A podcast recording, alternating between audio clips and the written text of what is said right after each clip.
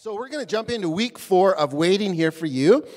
Today's message is on waiting for us to encounter God, and it's all focused around trust. So, I just really appreciate what you said, Jen, about uh, flexing our muscles of faith to grow in trust.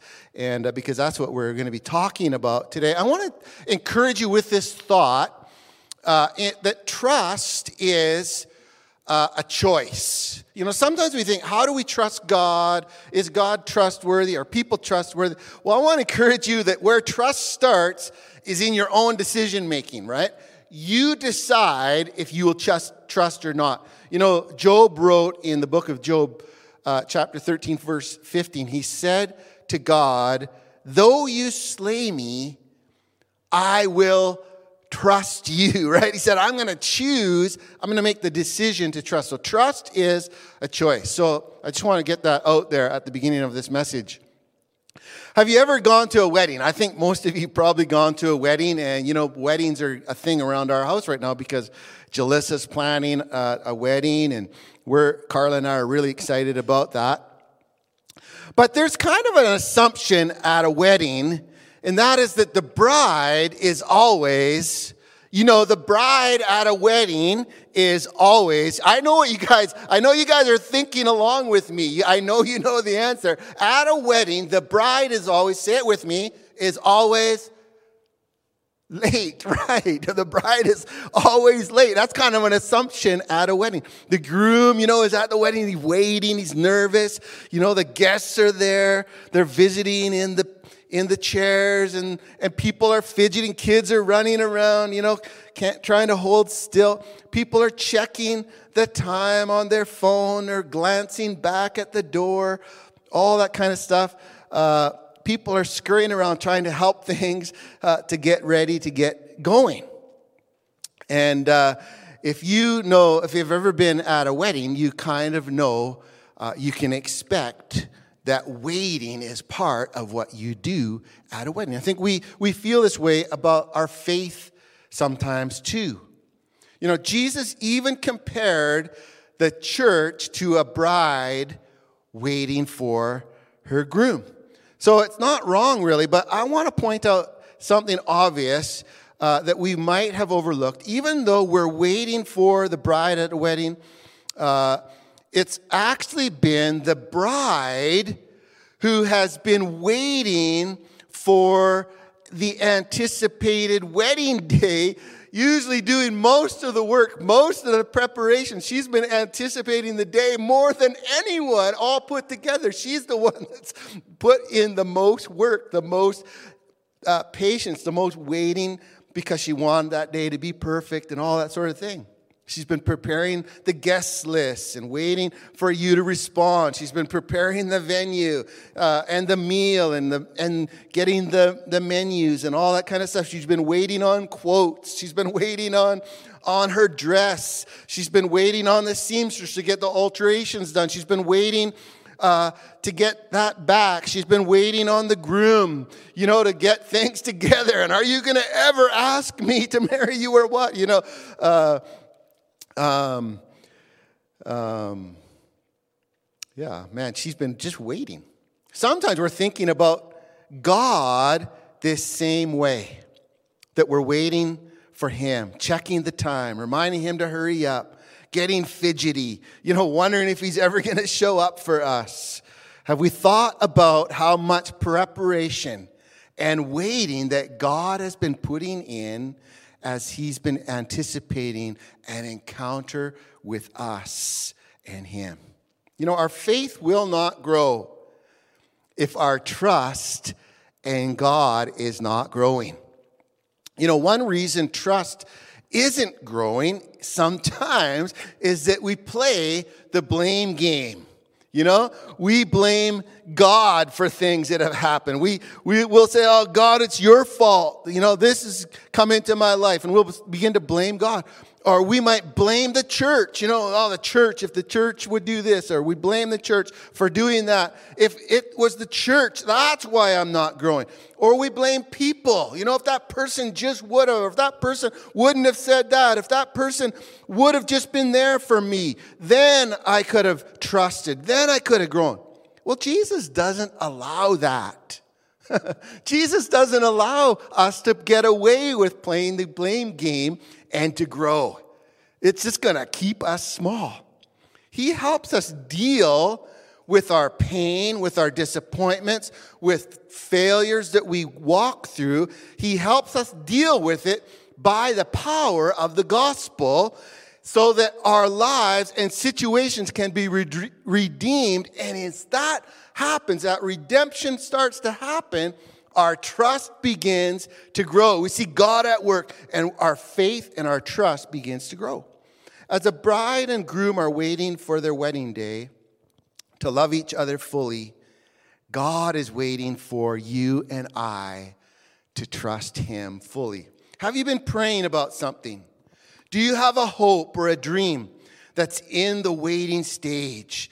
Do you feel the pain of waiting? Remember, Jesus is always waiting for us to encounter him right now, right this morning. You know, you might be feeling like you're waiting for him. I want you to know Jesus is waiting for you. He's inviting you into counter. He's inviting you to drop the accusations. He's waiting for you to drop the blame. He's waiting for you to get over it and begin to trust Him. Make the decision, make the choice.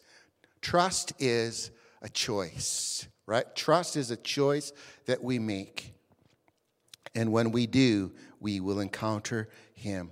The good news of Jesus is that there's nothing no situation, no failure, no pain that can't be redeemed for good. You know, Simon prophesied over Mary when she brought Jesus as a little baby uh, into the temple uh, to be dedicated to the Lord. And Simon prophesied over Mary. He said, A sword will pierce your soul. What a word from God, eh? How in the world do you ever trust God? How could she ever dream that that could be a good thing? But we know the story of redemption, don't we? That God used Jesus to bring redemption to the whole world. Now, I'm going to read a few verses out of Matthew chapter 17 uh, with you this morning, verses 1 through 8. Six days later, Jesus took Peter and the two brothers, James and John, and led them up a high mountain to be alone. As the men watched, Jesus' appearance was transformed so that his face shone like the sun, and his clothes became as white as light. Suddenly, Moses and Elijah appeared, and he began talking with Jesus. Peter exclaimed, Lord, it's wonderful for us to be here. If you want, I'll make three shelters as memorials one for you, one for Moses, and one for Elijah.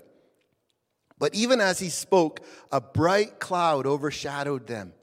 And a voice from the cloud said, This is my dearly loved son who brings me great joy. Listen to him.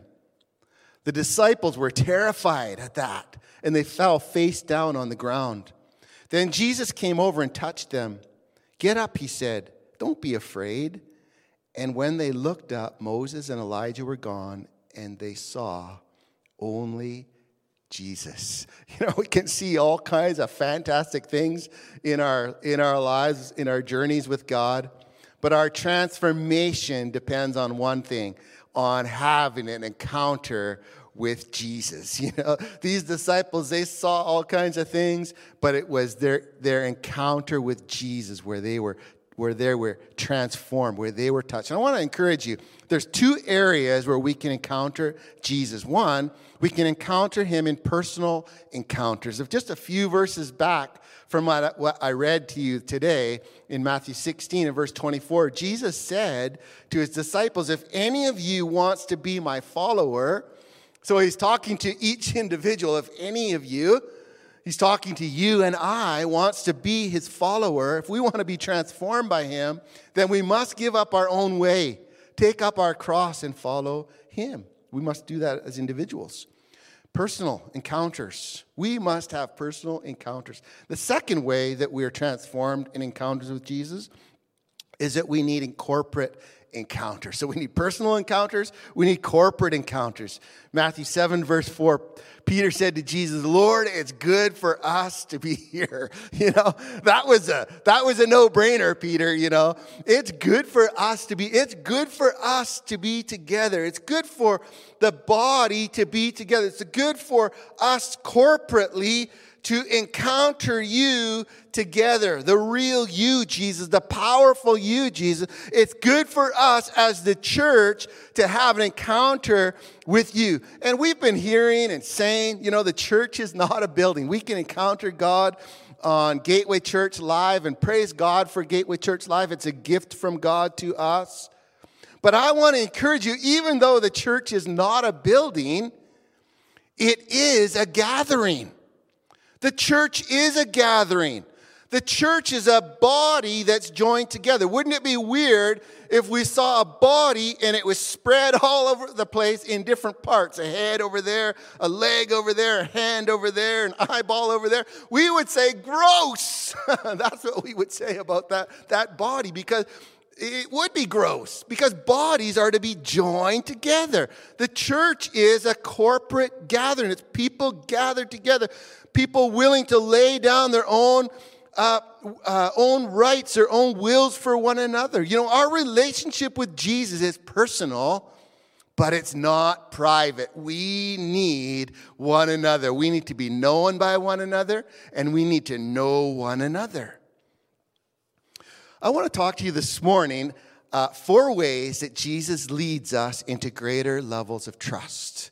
And uh, we just have a few minutes, so I'm going to kind of whiz through these. So hopefully, you brought your pen and paper along and uh, can follow along. So, number one, Jesus leads us into greater levels of trust.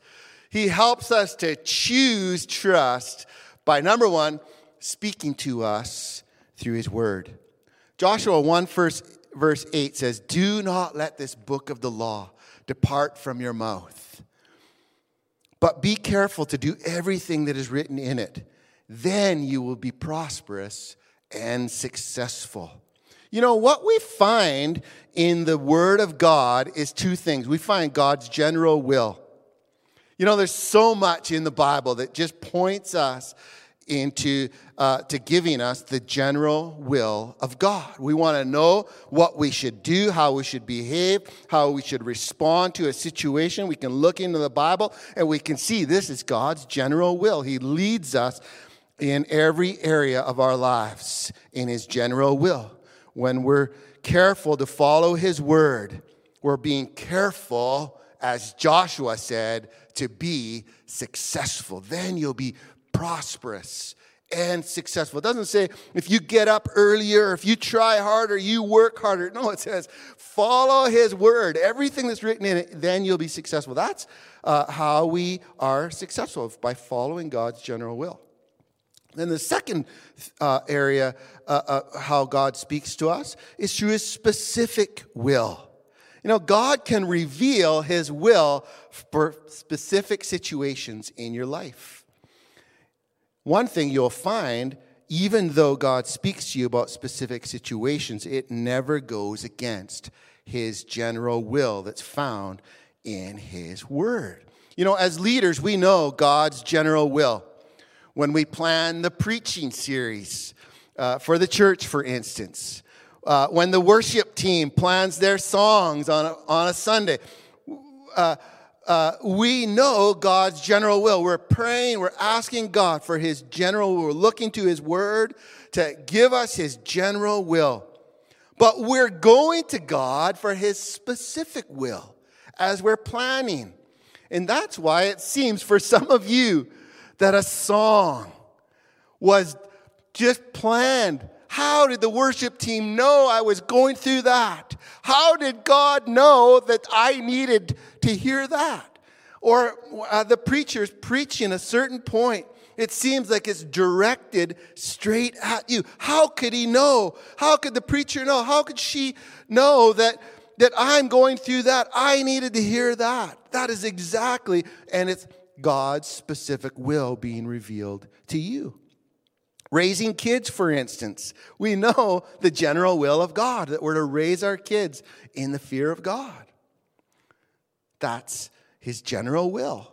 But there's times when we need some specific will. We need to know what to do to break through. You know, yelling is easy, isn't it? We can yell at our kids, but we all know, parents, yelling doesn't work, does it? It, it kind of feels good, like when you yell, but it actually doesn't work for helping our kids uh, grow up and fear God. God needs to give us specific strategies for our specific children and to help them overcome their challenges and respond to God. Second way that we can be led into greater levels of trust is giving God giving us good counsel. God giving us good counsel. Proverbs 12, verse 5 says, The way of a fool is right in his own eyes, but a wise man leads us to advice.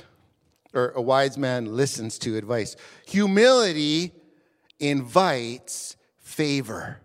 Humility invites favor. When we're teachable, it invites success. That's what this verse is talking about. A wise man is humble and teachable. If we want to grow in, to know and love and trust God more, we can do it by wanting to hear from others and learning from them. If you got this thing in your mind that you know it all, that you've already figured it out, and you're just rigid and stuck in your opinion, you're just argumentative about everything, I'm going to suggest to you that is neither humble nor teachable. Some indicators you might struggle with foolishness is you know everything. You know how to do things better. do you always have an opinion that leads, needs to be heard by others? You know, if, you, if those are the things that are true in your life, I want to suggest to you maybe you're struggling with a bit of foolishness. Don't just ask yourself if you're struggling with foolishness. I want to encourage you ask your wife Ask a close friend. Ask the people you work with. Am I always arguing? Do I always know better than you? Do I always have an opinion that needs to be heard? You ask them those questions, and uh, they will tell you the answer, and it might surprise you. Here are some ways that I get counsel myself. I share my heart openly with my wife. That's one of the ways that I get counsel. When I do that, you know what my wife does? She begins to pray for me. She begins to pray for me, and more than that, she hears from God for me. And she speaks into my life and gives me good counsel. That's one way I get counsel. I, another way I get counsel is I have friends that I can be transparent with. You know, when I phone them and they say, How are you doing? I don't just say, I'm doing good. I actually tell them how I'm doing. And they also tell me the truth about my life. Another way I get counsel is that I bring my journal to church. I bring my journal to church even when I'm not preaching. I bring my journal to church when Pastor Kimmy is preaching, or Brad is preaching, or Kate is preaching, or one of you is bringing the word. When the worship leaders are leading, they have something to say. I'm listening and I'm writing it down when God speaks to me because I want to hear what God has to say to me. And I know He can speak to me through others. And I bring my journal along because I'm waiting with expectation that God wants to use others to speak to me. Number three, how can we grow in our trust of God? Number three, setting God sets in place laws of common sense. Proverbs 3, verse 21 to 23 says, My son, preserve sound judgment and discernment. Do not let them out of your sight. Then you will go on your way in safety and your foot will not stumble. I skipped a few words in there, and you can read those verses uh, later on Proverbs 3 21 to 23. Now, I want to just share with you something about the laws of common sense that God has, has uh, given us. He said, preserve sound judgment and discernment. Well, common sense has two words in it. Number one, common. Now, this is something that's shared by or coming from or done by more than one person, right? So this means the group has decided this makes sense. It's common to the group. You know, uh, for instance, we were in our prayer time this morning at churchwide prayer, and we were lifting up praise to God. It was common in our group. There was a sense of praise that started getting lifted up, and we began to praise God and speak verses from the scripture of praise, and people started to acknowledge praise and sing songs of praise. It was something that was common in the group. Now, if I was in that group and I and I said, "Does God want me to praise him?" I didn't have to read the Bible. I didn't have to get counsel. I just knew it was common in this group that praising God was going to bring something of the glory of God and the sense of God. It was common and and that's how common sense works. It's shared by the group. In that sense, is a sane, realistic attitude to situations and problems. You know, King Solomon was the wisest man who ever lived, recorded in the book of Ecclesiastes, and he recorded in the book of Proverbs sayings that he had learned. Some of the wisdom in these books is by observation. He observed the truth of it happening and he wrote it down the truth of how God works and how God responds to us. And he wrote that down solutions to problems that we uh, were experienced by people. It was common, common problems, common solutions. And we can look to common sense to lead us into areas of trust. A danger is to think common sense is what always makes sense, you know, to me. It just makes sense to me. Well, I want to encourage you. Sometimes things aren't going to go your way. You know, God is not, not ruled by what you think makes sense. God is not ruled by selfish sense, right? God is ruled by, by his own will. And he works through common sense sometimes, not your sense, not selfish sense, not what you think should happen. Uh, number four, last one. God can help us grow by establishing human authority. Romans 13, uh, verses 1 and 2, he says, Everyone must submit themselves to the governing authorities, for there is no authority except that which God has established. The authorities that exist have been established by God.